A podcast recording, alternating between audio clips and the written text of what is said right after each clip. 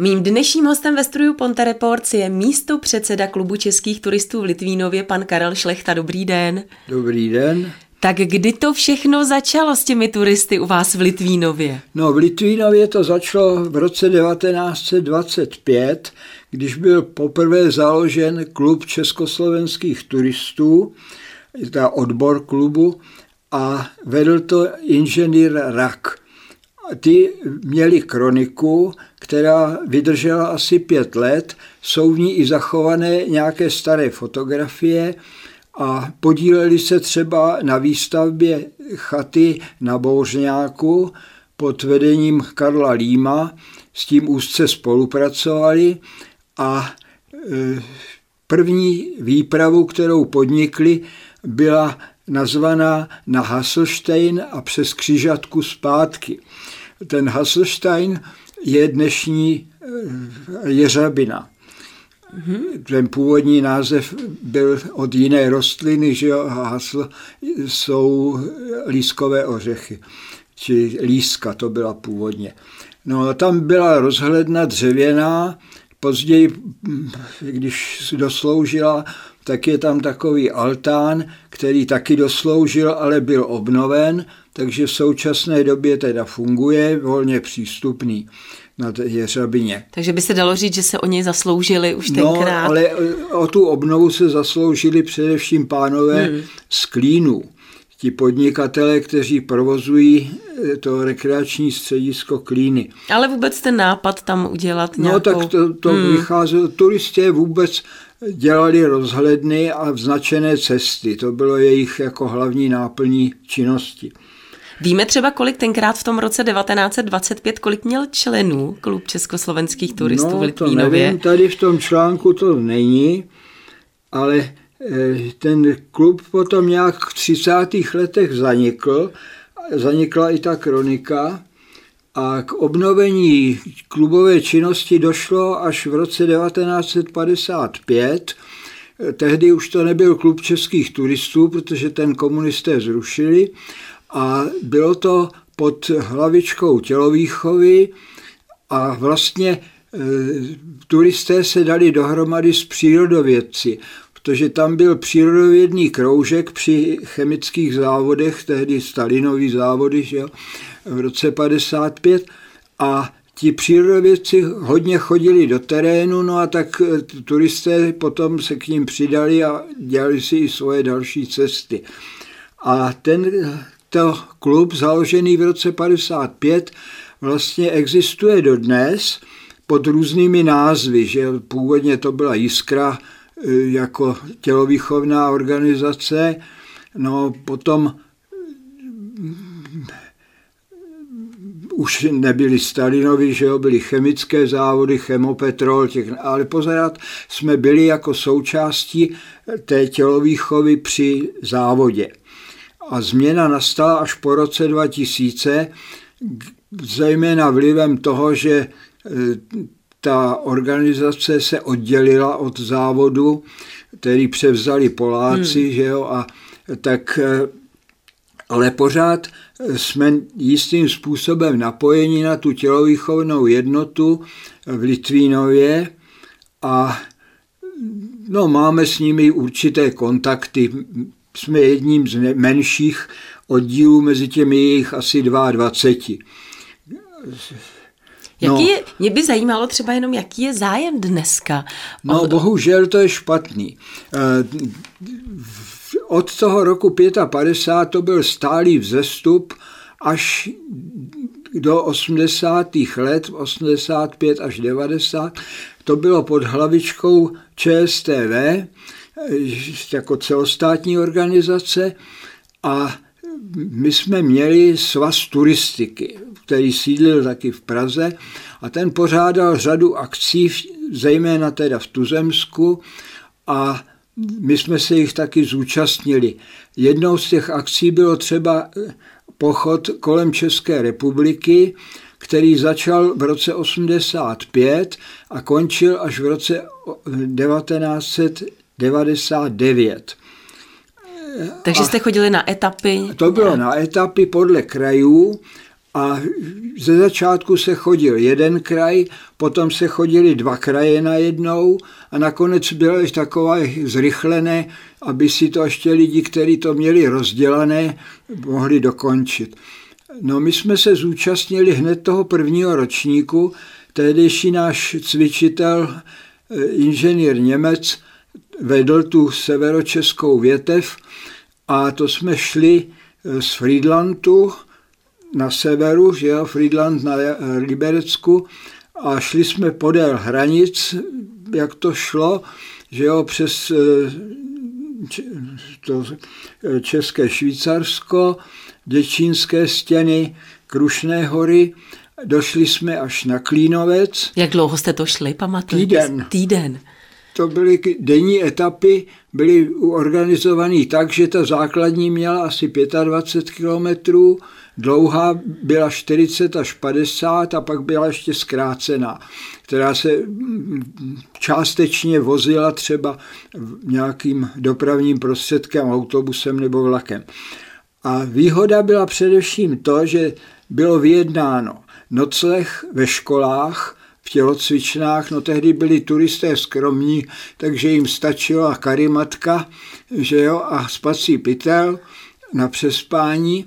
No a tam se v tom místě, že jo, jednak se tam vyřizovala určitá administrativa každý den, že jo, se zapisovaly ty kilometry a razítkovalo se, no a vařilo se, že jo, večeře, snídaně. A v další velkou výhodou bylo, že se převážely zavazadla že každý si přivez, co potřeboval, ale na tu chůzi si bral jenom lehký batůžek, takže se dobře šlo. No s tím převážením byly někdy problémy, protože to jsme sjednávali s organizací ČSAD a oni si to někdy vyložili po svém. Jednou nám taky přivezli sklápěcí auto, který by jsme jako museli odmítnout. Jindy přijeli s autobusem, no tak to bylo lepší, protože do toho se ty věci naskládaly a ještě to svezlo nějaký lidi, že jo. No, ten pochod měl různé epizody, například si vzpomínám, že jsme šli okolo jezeří a tehdy tam nebylo dobré turistické značení, tak celá řada lidí zabloudila do dolu Koněv a vyskytovali se tam prostě mezi těmi těžními stroji, takže z toho byl takový trochu malér, no ale nikomu se nic nestalo, tak a ještě pak byl jeden problém nakonec, my jsme měli končit v Loučné pod Klínovcem. A tehdy tam prostě se ten nocleh nezdařil a předchozí nocleh byl v Kovářské. A v té Kovářské nám vyšli vstříc, že jsme tam mohli nocovat ještě další noc, takže jsme se od toho Klínovce zase vrátili do Kovářské. Ta Kovářská byla zajímavá, protože tam měli vzpomínky na leteckou bitvu nad Krušnohořím, Mají tam taky takové docela pěkné muzeum, eh, kde, které se obohatilo zejména později. Tehdy v těch letech 80. to moc v kurzu nebylo, protože to byl boj mezi Američany a Němci, že jo, to, ale zachovaly se třeba fotky amerického bombardéru, který spadl do školy a ten jeho zadní část s tím kormidly vyčníval ze střechy školy. Že jo? No a byly tam různé takové příhody. Byli tam i zajatci američtí, hmm. kteří potom byli někde u, uvězněni že jo, za války. A zajímavé je, že když potom v 90. roce ty američani přišli zase do kurzu, tak místní nadšenci začali hledat zbytky těch havarovaných letadel. Ono jich tam jako v okolí bylo sestřeleno velké množství, já nevím, asi kolem 20, ale nebylo to jenom přímo u té kovářské, ale bylo to i v Německu a pod Krušnohoří. Prostě bylo to různě rozptýlené. No a z těch nálezů to se našly zbraně, našly se e, třeba vrtule, nádrže, části křídel, trupů, no prostě bylo toho množství, takže to muzeum se brzy zaplnilo, až přeplnilo, takže bylo trochu nepřehledné. No a eh, oni tam taky pořádali k výročí té bitvy setkání pamětníků a to bylo určitě zajímavé, protože přijeli jednak ti američany, přijeli i Němci, kteří tehdy válčili ve Wehrmachtu a spolu mezi sebou navázali nějaké kontakty. Takže ta kovářská tuhle tu tradici jako má pořád, i když dneska už to trošku je vzdálené, už nejsou pamětníci, ti už většinou zemřeli, takže, ale pořád stojí Je tam to. nějaká mladá krev, která to... No, je, jsou tam místní nadšenci, který to muzeum pořád udržují, ale pro návštěvníky ho otvírají jenom jednou za týden v sobotu to, co já vím, byl jsem tam nedávno se ještě podívat. No tak to jsem odbočil. Tak to byl celkem významný podnik. Jiný takový významný podnik bylo třeba zahájení stojarních kilometrů, které se pořádalo v Litvínově na Loučkách a to, kdy to, hmm, to Dá se říct třeba, co bylo tenkrát náplní ještě práce, nebo jestli to tak můžeme říct, eh, klubu českých turistů? No tehdy ještě nebyl klub českých turistů, to byl svaz turistiky a ten se organizoval jako sportovní oddíl. Takže ti, kteří získali titul dneska mistra turistiky, tehdy dostali titul mistr sportu. To byl třeba pan Zeithaml z Ústí, který byl mezi těma prvníma, který ten titul získal. No a takže dělali se vlastně výkonnostní akce, dělali se brané závody a dělali se eh, dálkové pochody. Jednak jednodenní v délce až 100 kilometrů, anebo potom vícedenní etapové. Takže No a pochopitelně pokračovalo značení cest, občas i přeznačování, protože někdy se muselo změnit trasa že z objektivních důvodů. No a tehdy bylo důležité, že klub si, nebo ten náš oddíl si vychoval řadu cvičitelů, kteří se vyškolili a vedli potom ty akce a taky většinou usilovali o ten titul mistr turistiky. Ještě stále se uděluje titul mistr turistiky? Uděluje se pořád, i když už není zdaleka tak populární, jako byl tehdy. Tehdy eh, byl, eh, byla ta soutěž dělaná na základě takzvaných zápočtových cest.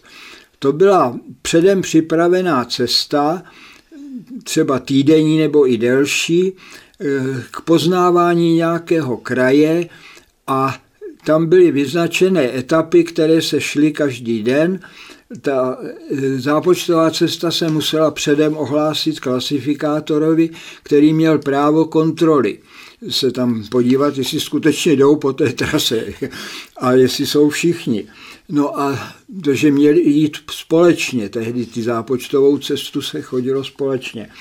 No a e, o tom se pak sepsalo hlášení, kde musel být nakreslen plánek, doloženy dokumenty, jízdenky, potvrzení o noclehu a prostě co se sehnalo i razítka z míst, který jsme procházeli, třeba z obchodu, nebo to by bylo jedno.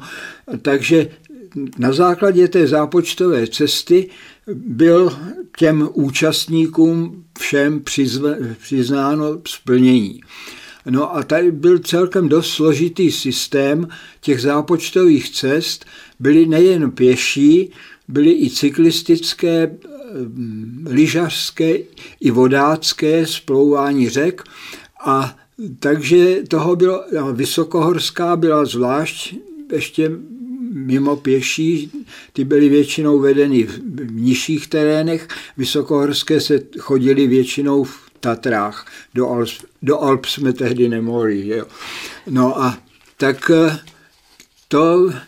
O jakém roce se zhruba, nebo o jakých letech se teď zhruba no, bavíme? No teď se mluví pořád o tom období mm, od roku asi 60 do roku 90. Hmm. A e, to byla celostátní organizace, která posuzovala ty zápočtové cesty. To, když někdo e, žádal o udělení titulu, že jo, tak musel doložit všechny cesty, které absolvoval a poslat to tomu celostátnímu klasifikátorovi. Ten to potom zase vrátil že jo, a dal dobroznání, že jo, že, a titul uděloval potom ústřední výbor. No a jaká tam tedy byla kritéria k tomu, aby získal někdo ten titul? Tak co musel všechno absolvovat? No, bylo toho celkem dost, protože musel mm, udělat zápočtové cesty všech pěti přesunů. Jo, to znamená pěší, cyklo, lyže, třeba tu vodu nebo a vysokohorskou mm. a, a později se přidalo ještě zimní táboření. Jo, t, t, tak se uznávalo taky jako zápočet. No a tak e,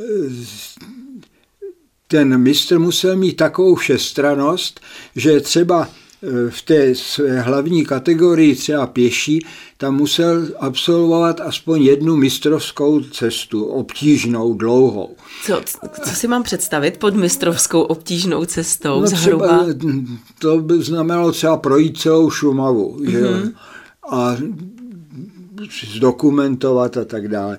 No takže to tehdy se dělalo teda, bylo to dost písaření, to je teda pravda. A vy mi máte titul mistra turistiky ne, nemám, a nikdy jste o něj neusiloval? No, tak usiloval jsem, ale ne, nedotáhl jsem to až do konce, protože mi dělal potíž ten další přesun, no, protože já jsem měl pěší lyžařskou cyklo, ty jsem měl, no ale na vodu jsem neuměl, a te, tak chyběl mi prostě ten další přesun.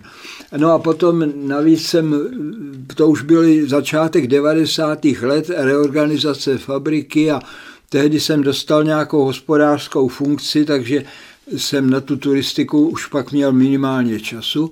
A pak v roce 93 přišla velká reforma, klub českých turistů řekl to, co dělali ve svazu, to opustíme a tak zavedli eh, to, že mistrovské tituly se získaly na základě výkonnostních eh, odznaků a to bylo, že eh, byly čtyři stupně, že jo, bronzový, stříbrný, zlatý a diamantový a to bylo odstupňováno třeba podle kilometrů a někdy i podle obtížnosti. Hmm.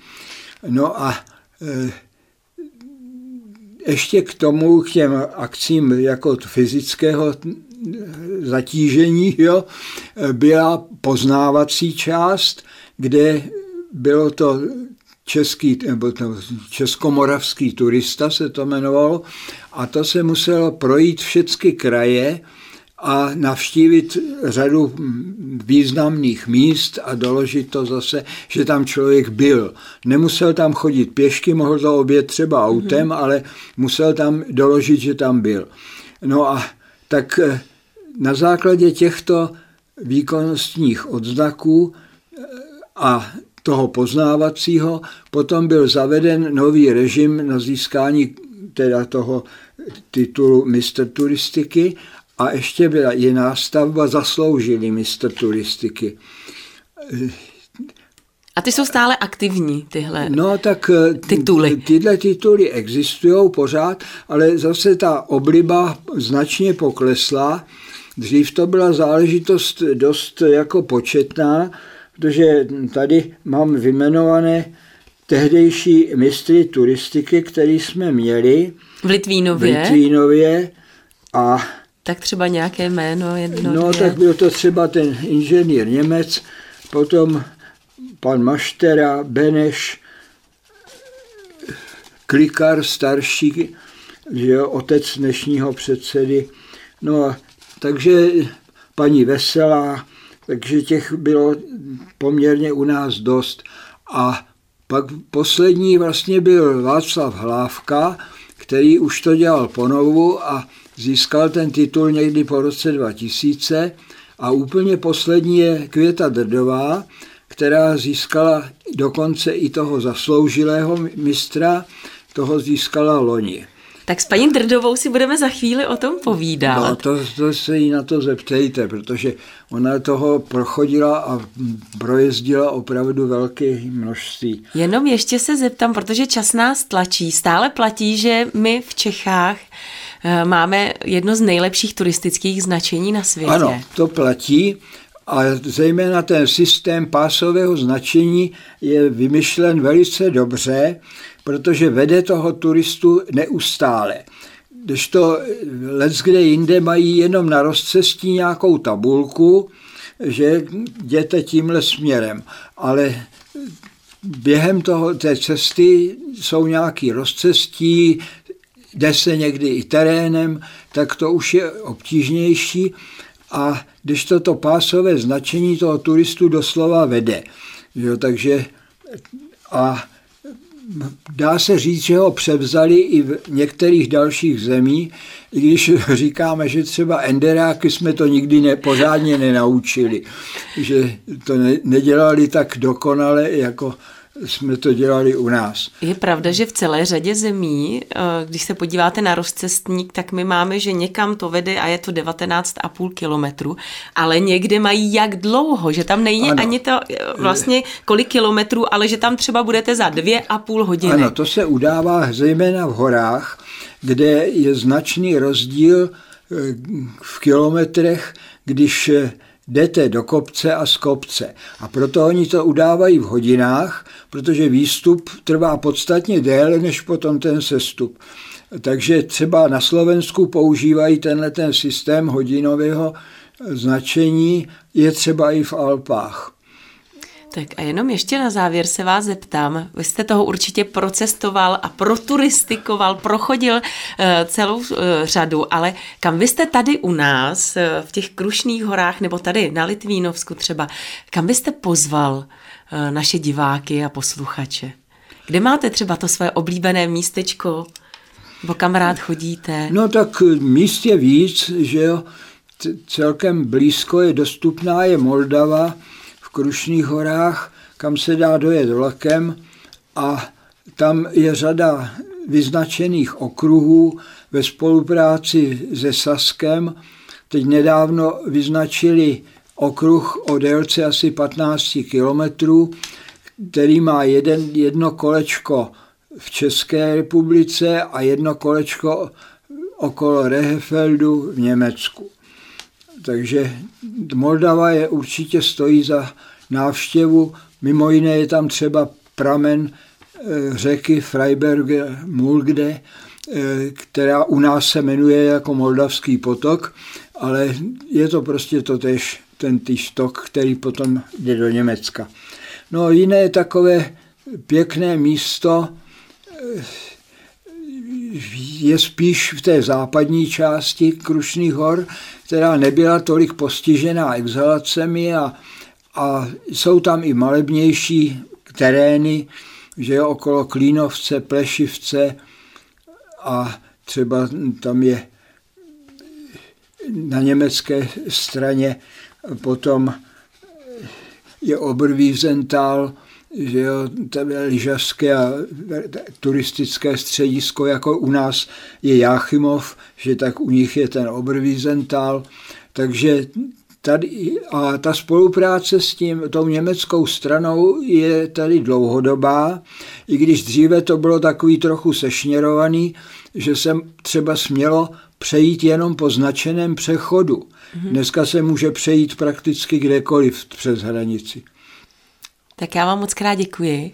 Přeju no. samozřejmě hodně štěstí a jenom ještě na závěr, jste stále aktivním turistou? No tak snažím se i v tomhle věku něco dělat, no. Především o historii klubu českých turistů v Litvínově jsme si dnes povídali s panem Karlem Šlechtou.